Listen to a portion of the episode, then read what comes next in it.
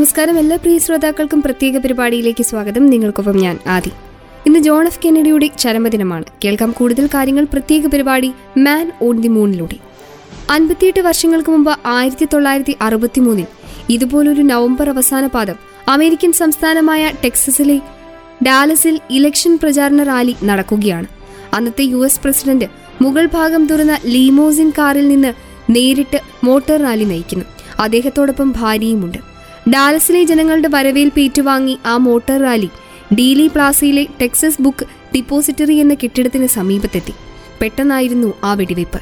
Texas book ഡിപ്പോസിറ്ററിയുടെ തെക്കുകിഴക്കൻ മൂലയിലെ ആറ് നില കെട്ടിടത്തിൽ നിന്ന് ഒരക്രമി മൂന്ന് തവണ വെടിയുതിർത്തു.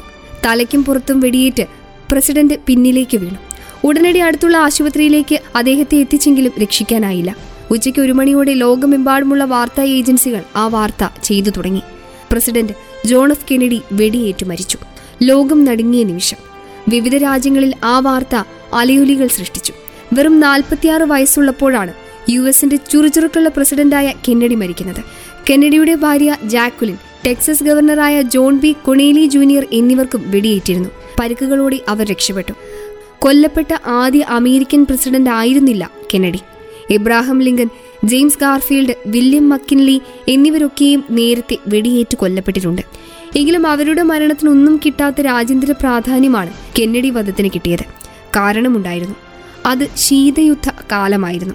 അമേരിക്ക നയിക്കുന്ന മുതലാളിത്ത ചേരിയും സോവിയറ്റ് റഷ്യ നയിച്ച സോഷ്യലിസ്റ്റ് ചേരിയും തമ്മിൽ വലിയ കിടമത്സരവും സംഘർഷ മനോഭാവവും അന്ന് നിലനിന്നിരുന്നു. മുതലാളിത്ത ചേരിയുടെ ഏറ്റവും പ്രമുഖ നേതാവും ചാമ്പ്യനുമായിരുന്നു കെന്നഡി.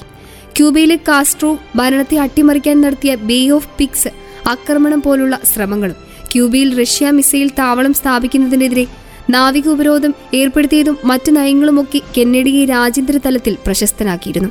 അതിനാൽ തന്നെ ശീതയുദ്ധം നിലനിൽക്കുന്ന സമയത്ത് സംഭവിച്ച കെന്നഡി വധം ലോകം വീണ്ടും പ്രശ്നങ്ങളിലേക്ക് പോകുമോ എന്ന ആശങ്ക ഉടനടി ഉയർത്തി. ഒരു മൂന്നാം ലോക മഹായുദ്ധത്തിന്റെ സാധ്യത വരെ ചുരുങ്ങിയ സമയത്തിൽ പലരും ചർച്ച ചെയ്തു. എന്നാൽ കുറച്ചു മണിക്കൂറുകൾക്കുള്ളിൽ തന്നെ കെന്നഡിയുടെ കൊലയാളിയെ അറസ്റ്റ് ചെയ്തു. ലീ ഹാർവി ഓസ്വാർഡ് എന്ന ഇരുപത്തിനാലുകാരനായിരുന്നു അത്. കെന്നഡിയുടെ നയങ്ങളോട് എതിർപ്പുള്ള ലീ സോവിയറ്റ് യൂണിയനോടുള്ള താല്പര്യം മൂലം അവിടെ പോയി രണ്ടര വർഷം താമസിച്ചിരുന്നു. ലീയുടെ ഭാര്യയും ഒരു റഷ്യക്കാരിയായിരുന്നു എന്നാൽ മരണം കഴിഞ്ഞ രണ്ടാം ദിവസമാണ് തികച്ചും നാടകീയമായ ഒരു സംഭവം നടന്നത്.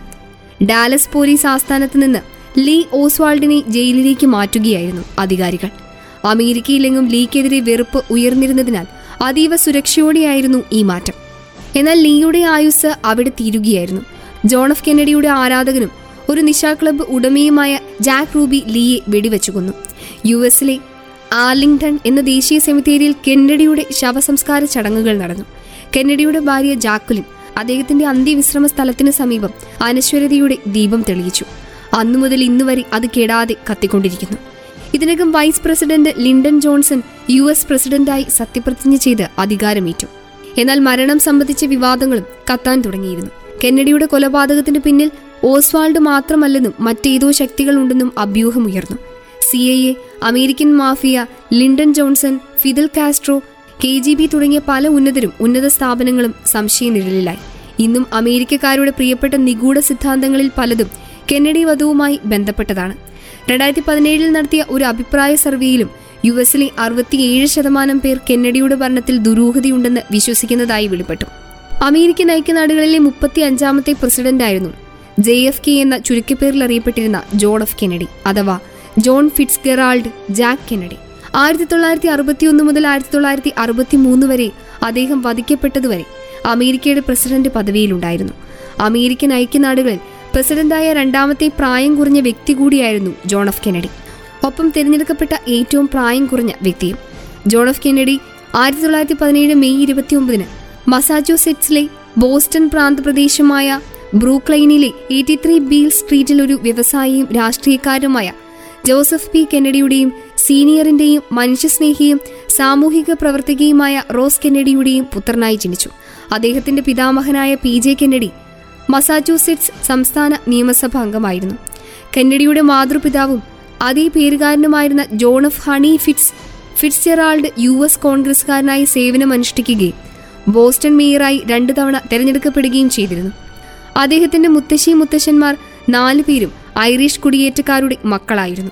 കെന്നഡിക്കൊരു മൂത്ത സഹോദരനായ Joseph ജൂനിയറും Kathleen Eunice Rosemary Patricia Robert Jean Edward എന്നിങ്ങനെ ഏഴ് ഇളയ സഹോദരങ്ങളുമായിരുന്നു ഉണ്ടായിരുന്നത്.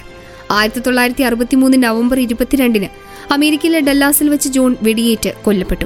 ലീ ഹാർവി ഓസ്വാൾഡ് എന്നയാളാണ് അദ്ദേഹത്തെ വധിച്ചത്. അമേരിക്കക്കാരുടെ പ്രിയ പ്രസിഡന്റായിരുന്ന ജോൺ എഫ് കെന്നഡി വെടിയേറ്റ് മരിച്ചത് ആയിരത്തി തൊള്ളായിരത്തി അറുപത്തി മൂന്ന് നവംബർ ഇരുപത്തിരണ്ടിനായിരുന്നു. പ്രസിഡന്റ് പദവിയിലേറി മൂന്ന് കൊല്ലം തികയും മുൻപായിരുന്നു അദ്ദേഹത്തെ വധിച്ചത്. അമേരിക്കയിലെ ജനങ്ങൾ കെന്നഡിയെ അദ്ദേഹത്തിന്റെ ചരമദിനത്തിലാണ് ഓർക്കുക. മറ്റെല്ലാവരും ജന്മദിനത്തിലാണ് സ്മരിക്കുന്നത്. അത്രമേൽ ദുഃഖമായിരുന്നു കെന്നഡിയുടെ വധം. ആയിരത്തി തൊള്ളായിരത്തി അറുപത്തി മൂന്നിൽ ടെക്സാസിലെ ഡെള്ളാസ് തെരുവിലൂടെ പ്രസിഡന്റിന്റെ തുറന്ന കാറിൽ സഞ്ചരിക്കുമ്പോഴാണ് കെന്നഡി വധിക്കപ്പെട്ടത്. ലീ ഹാർവി ഓസ്വാൾഡ് എന്ന ആളാണ് കെന്നഡിയെ വെടിവെച്ചത്. പോലീസ് ഉടൻ തന്നെ അയാളെ കീഴ്പ്പെടുത്തി. എന്നാൽ കസ്റ്റഡിയിലിരിക്കെ അയാൾ വധിക്കപ്പെട്ടു. കെന്നഡിയുടെ വധത്തിന് പിന്നിലെ രഹസ്യങ്ങൾ പുറലോകം അറിയരുതെന്ന അജ്ഞാത ശക്തികളുടെ ആഗ്രഹമായിരിക്കണം ഇതിനു പിന്നിൽ. ആയിരത്തി തൊള്ളായിരത്തി പതിനേഴിൽ ജോൺ എഫ് കെന്നഡി സീനിയറിന്റെയും റോസ് ഫിറ്റ്നോളിന്റെയും മകനായാണ് കെന്നഡി ജനിച്ചത്. അമേരിക്കൻ പ്രസിഡന്റുമാരിൽ ഏറ്റവും പ്രായം കുറഞ്ഞ വ്യക്തിയും ഏറ്റവും കുറച്ചുകാലം പ്രസിഡന്റായ വ്യക്തിയുമാണ് കെന്നഡി. പാർലമെന്റിൽ നടത്തിയ ആദ്യ പ്രസംഗത്തിലൂടെ തന്നെ ജനങ്ങളുടെ പ്രീതി അദ്ദേഹം നേടി. അദ്ദേഹം ജനങ്ങളോട് ചോദിച്ച് രാജ്യത്തിനു വേണ്ടി നിങ്ങൾ എന്ത് ചെയ്യുമെന്നാണ്? ഭീകരതയ്ക്കും പട്ടിണിക്കുമെതിരെ ഒന്നിച്ചു പോരാടാൻ അദ്ദേഹം ജനങ്ങളോട് ആവശ്യപ്പെട്ടു. നേട്ടങ്ങളും കോട്ടങ്ങളും അദ്ദേഹത്തിന്റെ ഔദ്യോഗിക കാലഘട്ടത്തിലുണ്ടായിരുന്നു. ടെക്സസിലെ ഡാലസിൽ ആയിരത്തി തൊള്ളായിരത്തി അറുപത്തി മൂന്ന് നവംബർ ഇരുപത്തിരണ്ടിന് ഉച്ചയ്ക്ക് പന്ത്രണ്ട് മുപ്പതിനാണ് ഓസ്വാൾഡിന്റെ വെടിയേറ്റ് കെന്നഡി കൊല്ലപ്പെടുന്നത്. ഇരുപത്തിനാലുകാരനായ ഓസ്വാൾഡ് സംഭവ സ്ഥലത്തിന് സമീപമുള്ള ഒരു കെട്ടിടത്തിലെ ആറാം നിലയിൽ പ്രവർത്തിക്കുന്ന സ്കൂൾ ബുക്ക് ഡിപ്പോയിലെ ജോലിക്കാരനായിരുന്നു. ആ കെട്ടിടത്തിൽ നിന്നാണ് കെന്നഡിയുടെ നേരെ വെടിവച്ചത്. ഓസ്വാൾഡ് ആകട്ടെ മണിക്കൂറുകൾക്കകം ജാക്ക് റൂബി എന്ന നിശാ ക്ലബ്ബ് ഉടമയുടെ വെടിയേറ്റ് മരിച്ചു. പോലീസ് അറസ്റ്റ് ചെയ്ത് കയ്യാമം വെച്ച് കൊണ്ടുപോകുമ്പോൾ എല്ലാവരും നോക്കി നിൽക്കുകയായിരുന്നു ആ കൊലപാതകം. സാധാരണക്കാരനായ ഓസ്വാൾഡ് എന്തിനാണ് കെന്നഡിയെ കൊലപ്പെടുത്തുന്നത് എന്നതായിരുന്നു അന്നുയർന്ന പ്രധാന ചോദ്യം. സംഭവത്തിന് തൊട്ടുപിന്നാലെ ഓസ്വാൾഡ് കൊല്ലപ്പെട്ടതും സംഭവത്തിലെ നിഗൂഢത ശക്തമാകാൻ കാരണമായി. ജാക്ക് റൂബി പിന്നീട് ജയിലിൽ വെച്ച് ക്യാൻസർ ബാധിച്ചു മരിച്ചു. കൊലപാതകത്തിന് തൊട്ടു മുൻപ് മെക്സിക്കോയിലേക്ക് ഓസ്വാൾഡ് യാത്ര നടത്തിയെന്ന വിവരവും അതിനിടെ ലഭിച്ചു. എഫ് ബി ഐയും സി ഐ എയും പിന്നീട് അന്വേഷണം നടത്തിയത് ആ വഴിക്കായിരുന്നു. ആയിരത്തി തൊള്ളായിരത്തി അറുപത്തി മൂന്ന് സെപ്റ്റംബറിൽ നടന്ന ഓസ്വാൾഡിന്റെ മെക്സിക്കോ യാത്രയിൽ എന്താണ് സംഭവിച്ചതെന്ന് സി ഐ എയും എഫ് ബി ഐയും കണ്ടെത്തിയ കാര്യങ്ങളാണ് അന്ന് പുറത്തു വന്നതിലേറെ. ക്യൂബയുടെയോ സോവിയറ്റ് യൂണിയന്റെയോ ചാരന്മാരുമായി ഗൂഢാലോചന നടത്താനായിരുന്നു യാത്രയെന്നാണ് പലരും വിശ്വസിക്കുന്നത്. ഓസ്വാൾഡിന് പഴയ സോവിയറ്റ് യൂണിയനുമായി രഹസ്യബന്ധം ഉണ്ടായിരുന്നതായും ഒട്ടേറെ പേർ കരുതുന്നുണ്ട്. ഒട്ടേറെ ഗൂഢാലോചന സിദ്ധാന്തങ്ങളും പുസ്തകങ്ങളും ടി ഷോകളും ഗവേഷണ റിപ്പോർട്ടുകളുമെല്ലാം ഇതിനോടകം ഇതേ സംബന്ധിച്ച് പുറത്തു വന്നിട്ടുമുണ്ട്. കെന്നഡിയുടെ മരണത്തിന് പിന്നിൽ മാഫിയ സംഘങ്ങളാണെന്നും ക്യൂബയാണെന്നും അതല്ല മറ്റ് രാജ്യങ്ങളിലെ രഹസ്യ ഏജന്റുമാരുമാണെന്നുമൊക്കെയുള്ള സിദ്ധാന്തങ്ങളും പ്രചാരത്തിലുണ്ട്. സി ഐ എ തന്നെയാണ് കെന്നഡിയെ കൊലപ്പെടുത്തിയതെന്ന വാദവും ഉണ്ടായി. യു എസിലെ രാജകുടുംബം എന്ന് വിശേഷിക്കപ്പെട്ടിട്ടുള്ള കെന്നഡി കുടുംബത്തെ എക്കാലവും ദുരന്തങ്ങൾ വേട്ടയാടിയിരുന്നു. പിൽക്കാലത്ത് പ്രസിഡന്റാകുമെന്ന് കരുതപ്പെട്ടിരുന്ന ജോൺ എഫ് കെന്നഡിയുടെ സഹോദരൻ റോബർട്ട് കെന്നഡിയും ലോസ് ആഞ്ചലസിൽ തെരഞ്ഞെടുപ്പ് പ്രചാരണത്തിനിടെയാണ് കൊല്ലപ്പെട്ടത്. മകൻ ജോൺ എഫ് കെനഡി ജൂനിയർ ആയിരത്തി തൊള്ളായിരത്തി തൊണ്ണൂറ്റി ഒമ്പതിൽ വിമാന അപകടത്തിൽ മരിച്ചു. അമേരിക്കയുടെ മുൻ പ്രസിഡന്റ് ജോൺ എഫ് കെന്നഡിയുടെ ചരമദിനത്തോടനുബന്ധിച്ചുള്ള പ്രത്യേക പരിപാടിയാണ് ശ്രോതാക്കൾ കേട്ടുകൊണ്ടിരുന്നത്. നിങ്ങൾക്കൊപ്പം ഇത്രയും നേരം ഉണ്ടായിരുന്നത് ഞാൻ ആദി. തുടർന്നും കേട്ടുകൊണ്ടേയിരിക്കൂ radio Mangalam ninety one point two.